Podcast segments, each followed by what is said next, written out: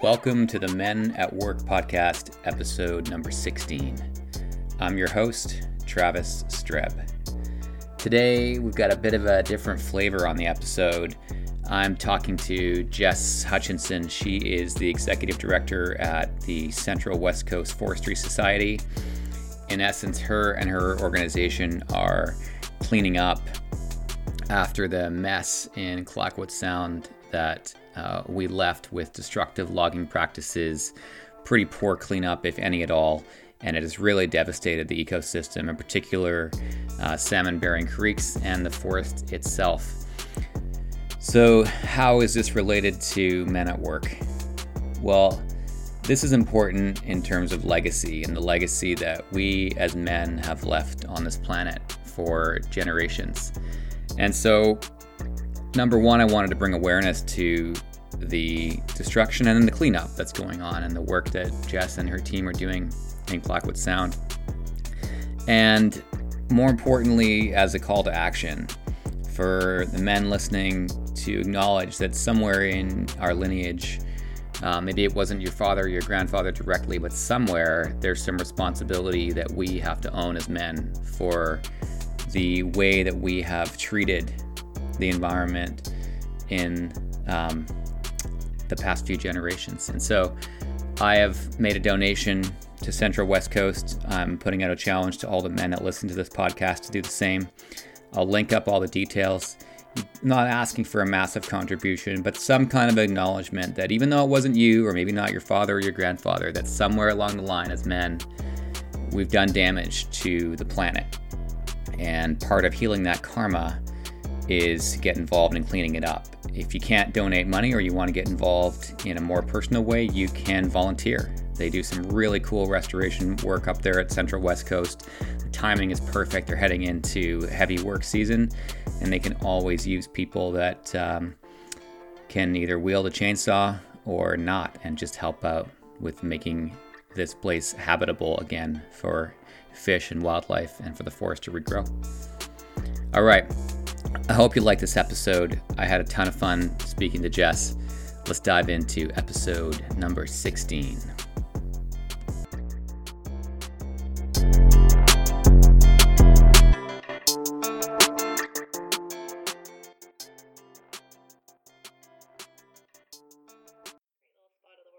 So, how, tell me, like, how did you get into becoming the executive director of Central West Coast uh, Forestry Society? Um, I think I was like 23 at the time, and a friend of mine in Tofino heard about a job posting for Central West Coast, and it was just to be a restoration crew member for the summer. Um, and her and I were both doing our undergraduate degrees at the time, hers in biology and mine in environmental sciences. And uh, so she heard about this job posting and she was like, "Hey, uh, you should apply." I'm not going to because my boyfriend tells me that it's like really hard labor and it's super buggy because you're working on the creeks all day. And I was like, "Yeah, for sure, I want to do that. That sounds awesome." But she wasn't so interested. So yeah, I applied for the job and got it, and then I think I spent the next like two or three summers working on the restoration crew during my undergrad and um, yeah, then just slowly but kind of quickly climbed the ladder to the top. But the executive director at the time quit, and I jumped into the role. I guess that's how it works at a lot of not-for-profits. The, the ED yeah, eventually exactly. leaves, and you, you step in. You're like the last, the last woman standing. Yeah, exactly, and the only woman for a bit there. And yeah, and then yeah, we just sort of slowly the society's gotten back on its feet over the last few years, and yeah, doing some good work these days. So what is it that you guys are doing? I mean, I went through your your website and there's a ton of amazing videos on there that describe it, but the way that it looks to me is it, it's like you're you're cleaning up um, after the mess has been made and somebody tried to clean it up. That's the kind of the analogy that I could I could give it to. It's like someone someone made a big mess and then they kind of like took a, a half damp cloth and, and kind of wiped it up a little bit, but there's really they didn't quite do the deep work, and so you're I didn't you're stuck know with if they pulled out the cloth at all on a lot of cases. Sometimes they just like walked away. So yeah, that's pretty much what it is. Is um, we follow industry around, unfortunately, and clean up after their mess. Um, so a lot of our work is uh, on areas that were like heavily logged in around the 1960s, 1970s, and even the 1980s and early 90s. Oh, on. I got someone else's phone ringing here. Um, yeah, so uh, heavy logging out here on the coast uh, from basically 1950 on to early 1990s industrial scale logging they just like nuked the forests and nuked the rivers and um, we've come along and just trying to like put the pieces back together and restore like the processes within these ecosystems so that they can recover faster so uh, you're 23 years old. Did you think that you'd be doing this, all this kind of cleanup work? I mean, you knew you were going to be hanging out in creeks with the bugs. yeah, I knew it was going to be buggy. I knew it was going to be hard work to start. And then I kind of just got hooked. I, I just like loved, I'd never heard about restoration before. Um, and I just loved the idea that you could like do something that was like physically hard, labor intense, um, and yet like based in science and use your your energy and your skills to like fix nature and or make it better and help accelerate the recovery of these areas. Um, I never really heard about it before. I just heard about you know like more traditional roles for biologists, um, which would be like either in like environmental advocacy or research monitoring. Um, but I loved this idea of like being able to use your hands, use your mind, and use like skills and technology and science to actually improve and help these areas recover.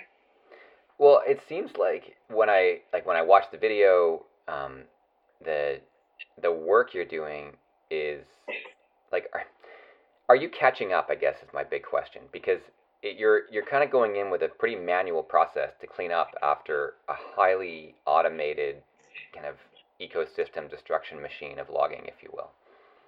Yeah, I think it's way easier for them to to do the like it's way easier to make the mess than it is to clean it up. It's probably and obviously they made a killing off those logging industries and it's costing us a fortune to uh, to fix their mistakes. Um, but I think I think we're catching up. We're gaining some ground. Like, um, we're definitely like, if you get into a watershed and you can figure out what's wrong with it and you get to know it and you start out with doing a lot of monitoring, a lot of research, getting your feet wet, getting to know it, and then finding the best places where you can actually intervene and do some positive work and do some labor, get a machine in there, get a bunch of people in there, and try and fix the problems. Um, so that you don't continue to get worse over time. Because that's actually what um, a lot of the research is finding out these days is that um, these systems don't naturally recover as quickly as we once thought. Um, and so it really points to the value of, of restoration and getting involved to help it accelerate its recovery. It's an interesting point, right? It, um, I assumed, you know, and I thought I, I knew a bit about forestry. I grew up on the West Coast and I've been visiting Denman Island for many, many years, and my parents were both involved in the on the periphery of the war in the woods, and you know we had our own little miniature war in the woods on Denman Island with um, with a logging company there. So, but I I assumed I totally assumed that it's like oh well over time you once you finish logging there's you know this beautiful process where everything just comes back to life and mm-hmm. hearing your story from my friend Jordan and then watching the videos and seeing the content, it's like, oh, it's not true. You actually have to go in there and, or you can go in there and dramatically accelerate. How much, like, how much of a difference can you make with with what you're doing?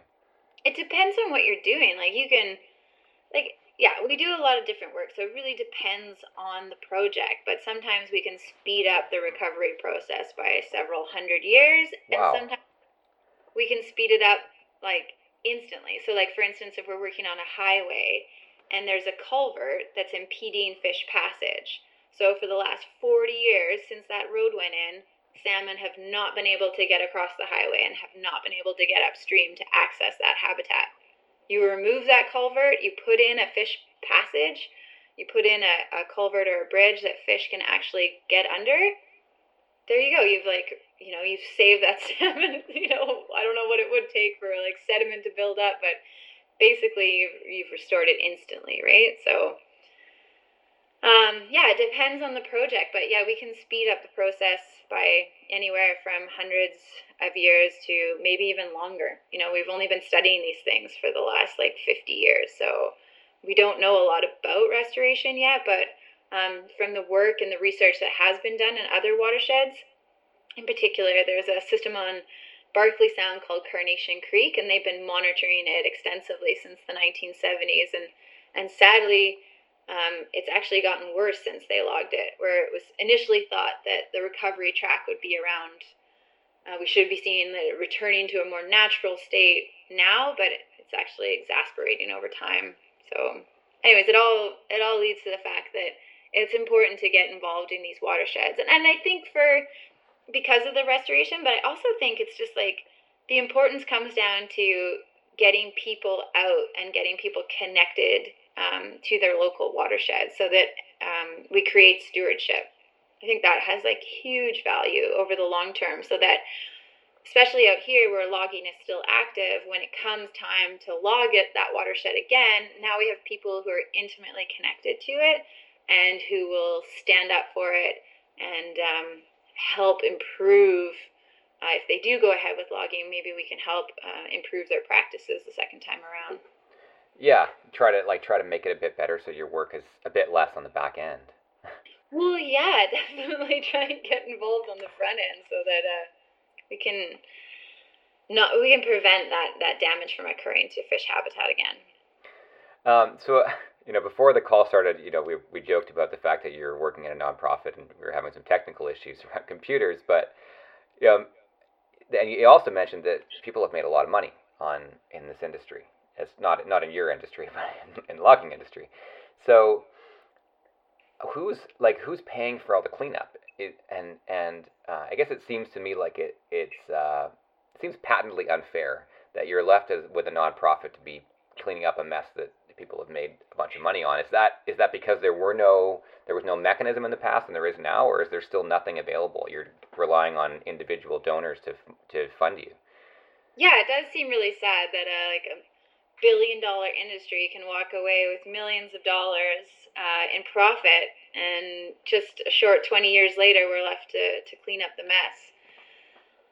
Um, and I think it comes down to a lot of things. Like when a lot of the damage was occurring, we didn't have the regulations and policies in place to protect these areas. So the forest companies at that time uh, had no legal obligation to uh, protect fish habitat nor did they have an obligation to restore it. Um, and then it also comes to the fact that the companies uh, like MacMillan Bloedel that did all the logging around here in the 1960s no longer exist anymore. So there's no doors to knock on there.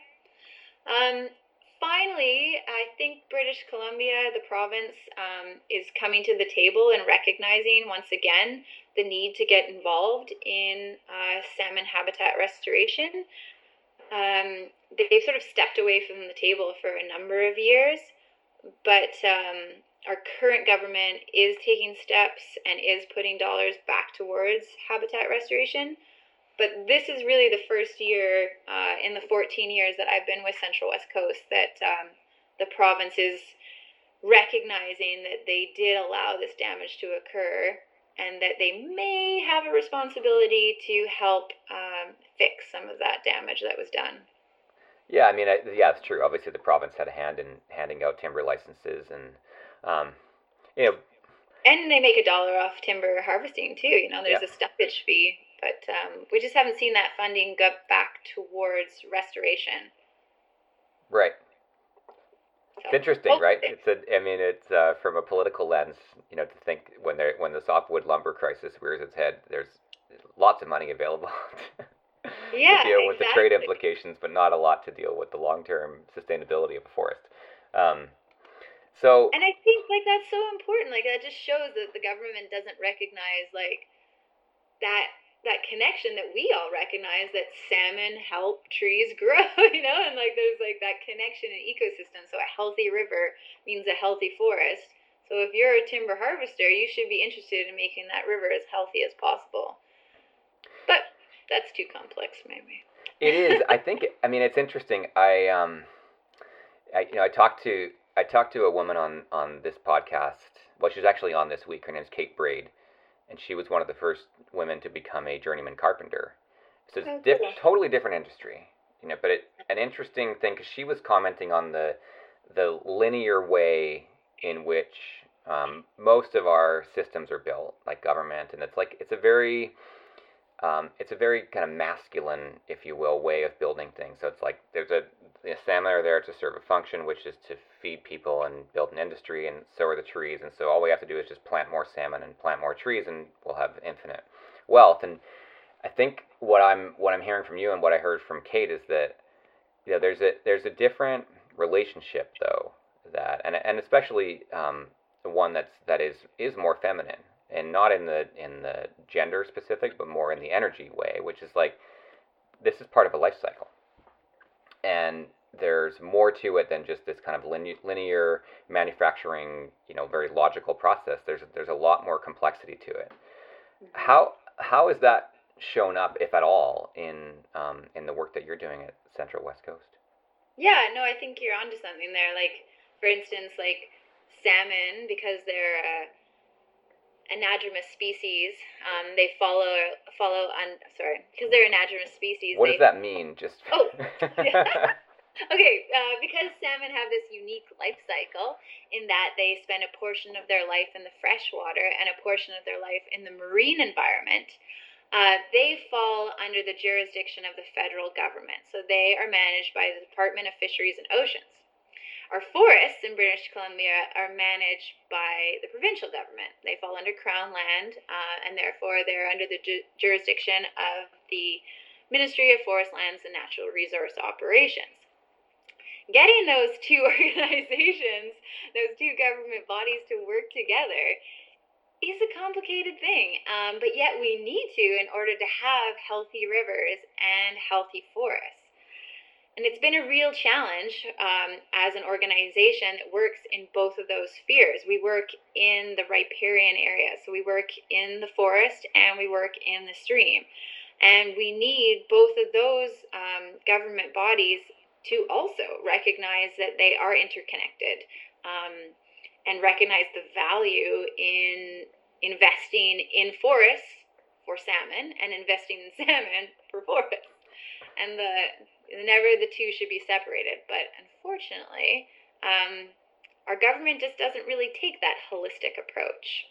Yeah, it's still it's it's still like a, it's a product of the design. I mean, it, it's a design that I think as as men on the planet we have to acknowledge we created largely. It's very linear and very masculine. I had the same experience in a, on a very different scale um, when I buy fishing licenses because you have to you have to buy more than I didn't know this when I first started fishing. It's like oh well I actually got a um I got a warning from a one of the rangers. It's like, well, you have a you have a freshwater license, and I was like, what? Like it's just it's the same fish. I I mean, obviously it makes sense. You got to have two licenses, but there's this sense that there's a delineation. It's like everything just makes sense, and you know these fish are in the ocean, and these fish are in the river, and these fish are in the lake. Yeah. Um, and it's not the way the world works. And I um, and what I really loved about the story, you know, the one of the big reasons I wanted to talk to you is you're you're uncovering a lot of these natural barriers that are there from like this too too structured a way to look at a highly unstructured and highly uncertain process. And and chances are the you know the techniques that got us into this mess and and the people that got us into this mess probably aren't going to be the ones that are going to get us out, especially if we maintain that linear view of the world. Um, mm-hmm. Yeah, no, I agree. I think um, I think it's it is interesting that it is like a, a nonprofit charity organization that is trying to work with both governments, the federal and the provincial, um, as well as the First Nations in the region, community partners, all the stakeholders. It's taking everyone to come to the table and to do this very labor intense, very uh, costly work, but um, but it, the value of the work will be shared, um, I think, uh, equally by all if we do invest in in the habitat and invest in the in these ecosystems. And ecosystems aren't linear, so if we're going to manage them effectively, we have to think holistically. We can't think of that uh, masculine, as you said, linear structure. Yeah, it doesn't. It doesn't seem to work. It, it's interesting. Like you're you're saying all this with a smile on your face. Obviously, we're not doing a video um, podcast here, but um, I'm I would imagine there must be a part of this, and maybe maybe you've you've grown through it in your 14 years there, where you just have to be completely pissed off or angry with the way things went. Uh, I guess I'm just generally pissed off more that it is so hard to get funding to do this work. Like that's really what pisses me off more than anything. It's like, so we're working on this one system, and it used to support upwards of 35,000 salmon would return annually. And this year, uh, less than two, less than 2,500 salmon returned to the entire system. Um, and for Chinook, less than 58 returned. So like this is this is a genetically distinct stock of salmon that we are at risk of like extinction, at risk of losing. Um, and yet I can't find funding to save it. It effing sucks. Like yeah, it's it's okay. We're not on a PG podcast. You say whatever. Okay, you it fucking sucks. I bet. it does. It's so. It's very disheartening that um that we might, you know, lose this this this stock of salmon in my lifetime and that I may not succeed in saving it. I mean, that really sucks cuz I'm still young and I think I think when you're young you have this hope still that you will succeed and that you will make a positive change. So I still hold that, but you know, if if I was 58 and we are having this conversation or 68, I would be super depressed, you know, that that I've spent my life trying to save these uh, wild runs of salmon. And I, God, I hope I am successful. But unless somebody comes to the table with some funding, I'm not going to be successful. Yeah, it does. It it takes it takes money. It's not just going to be um, you know you out there doing doing the work. You have to. This, things have got to happen, and that takes resources.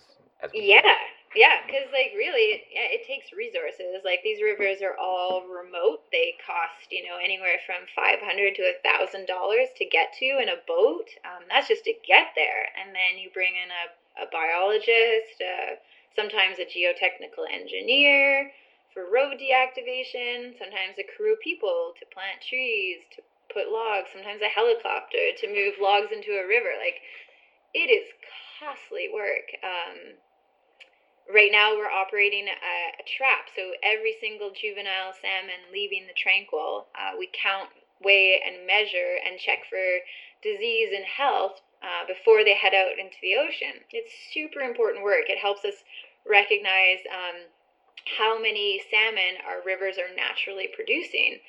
But it's a, a costly thing to do. And um, right now we're just like, you know, we're having bake sales. We're, you know, doing podcasts. We're doing everything we can to get some attention to um, to these problems and, and to you know hopefully raise some funding to to address them.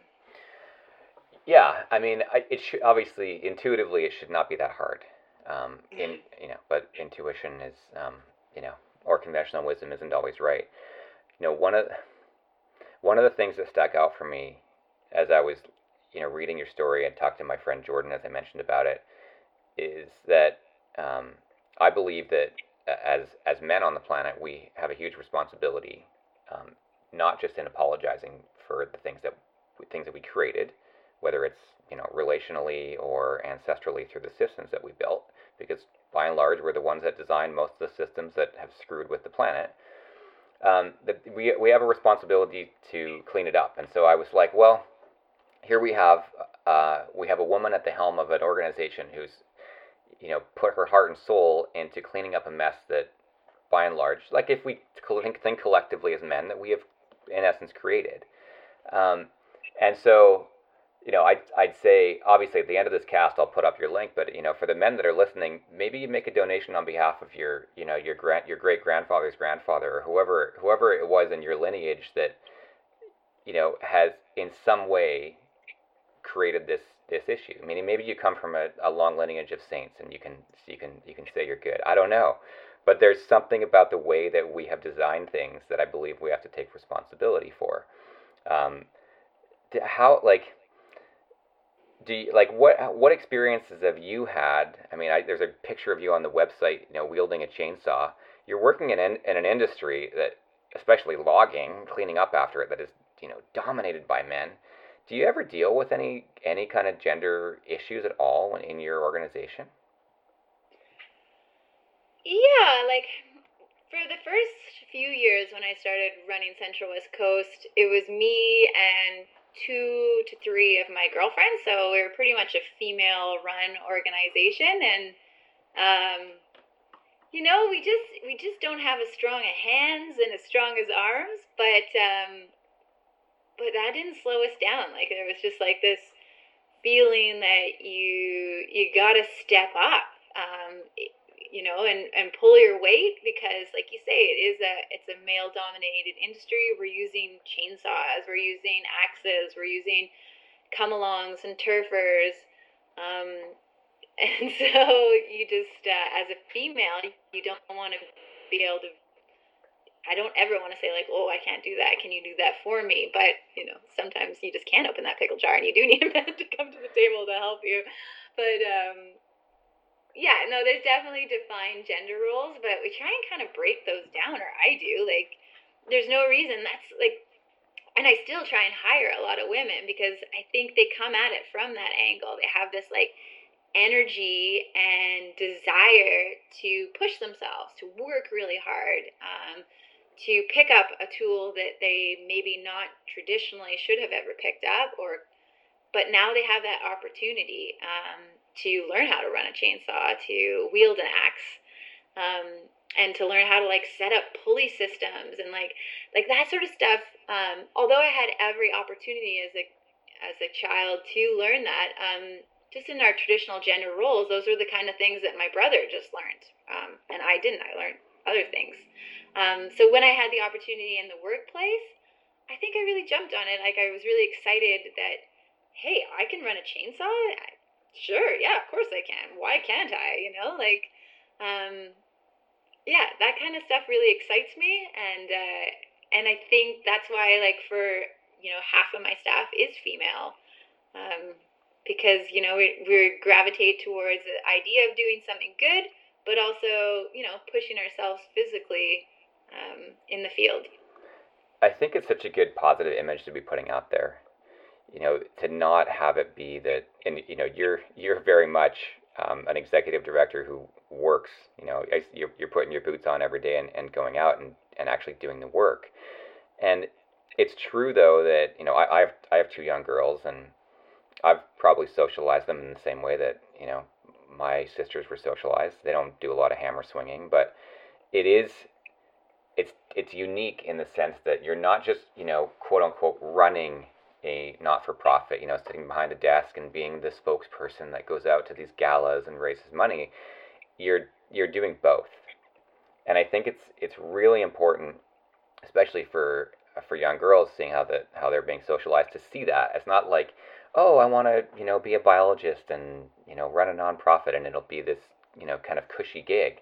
It's like, mm-hmm. hey, you can really get your hands dirty and, and do the things that we've kind of programmed you not to do for the most part. No, you should. Like that's I think that's the best part about um about maybe, you know, it's a unique opportunity as a woman as we get to push these boundaries and yeah, like you know you can you can you can do it all you know like girls can run chainsaws we can wield axes effectively we can set up skylines pulley systems um, you know and it takes a team for sure like you need you need both you need men and you need women um, but don't let your gender slow you down. Yeah that's i mean that is a that's that's a darn good we'll have to quote that one on the uh, on the podcast show notes don't let your gender slow you down but it is it there is an element of of togetherness of this that I think is important, and this is you know I do I've, I spoke to a, I've spoken to a lot of people on this podcast who work in the corporate world where we have like it's it's different. You're not wielding a chainsaw, but it's the same kinds of of social programming and the same kinds of pressures that come into it, and you know I think uh, and in many cases women can get flack for trying to do something like you're doing, where it's like, oh well, you're trying to do both you know you're you're you know you, you're going to have some femininity to it and then but you're running a chainsaw and you know and, and walking around in your boots which is traditionally something that a man would do. And so it's important to be able to see that. And um, so you know beyond your message of, of ecosystem restoration it's such a great example of some of this must have to must be you know intuitive or spiritual base and not just like well here's the science. I mean it's um, there's a lot of traditional knowledge in these these places, and they're relying on that when when they're going in and, and cleaning up the mess, as it were. Yeah, we have. So one of the projects we're involved in right now is um, we're trying to understand what these um, these watersheds would have traditionally supported. Like how many species, of, or sorry, how many species? What were the number of salmon that used to return to these systems before we logged them, before we started canneries, before we started harvesting heavily in the early 1900s? Um, how many salmon returned. And unfortunately, Department of Fisheries and Oceans doesn't have that information. Our uh, salmon stock um, analysis or salmon stock counts only go back to around the 1950s. So we've been working with each of the nations, um, sitting down with elders, and trying to like capture some of this knowledge before those elders pass on um, and really start writing down what information we can on these systems because there were eyes, there were people living in summer villages in the mouths of these rivers in the 1920s. So we need to we need to you know learn from these people and um, and incorporate their knowledge into our uh, restoration practices and our and our designs and our our goals. So, um, out of curiosity, when you talk to them about numbers, um, how do they compare to what you're seeing now? Like, obviously, I mean, I would imagine that they've gone down, but um, how dramatic has it been? Well, oh yeah, it's it's crazy. Like, so we know, for instance, that Tranquil in the nineteen I think it was the 1960s, had upwards of 35,000 fish return every year to that river. Um, and now we're seeing less than 2,500 return. Um, we speak to elders and people who used to traditionally harvest on that river, and you know they're they're confirming that for sure they recognize that there was upwards of 35,000 and some say even more. Um, it's difficult because um, you know our system of counting fish was not their system. So instead for another watershed we were looking at like well how big was your village on this system? Okay, well we know your village had upwards of 10,000 people in it. Well, you know, like how many salmon did it take to support that number of people? Um, and for, to move that number of people there for the for the summer run of sockeye, like you know, that must have been a huge run of salmon to move ten thousand people to. You know, I don't know. It's just it's piecing together the information and the knowledge, and and helping us like better understand what carrying capacity what these watersheds in a healthy state would have supported. Yeah, that um, it's so funny, right? It's like, well, we didn't, you know, they weren't we weren't counting fish in in 1920. We were trying to feed a village, and we knew that this river had enough. Um, so it's such a it's such an interesting, you know, it's our our kind of the design of the system is well, no, we have to count the fish, and we need to have, you know, we have to have all the data and yeah, my gosh, like data, data is so important to have, but often it's like, tell me a story about this so we can try to work backwards. Um, mm-hmm. So on that, what what story do you hope that um, that you can tell? Um, you know, let's project out. Let's say you hang around there for another 20 years. If we're 20 years down the road, what's the story that you hope you can tell people about the work that you're doing?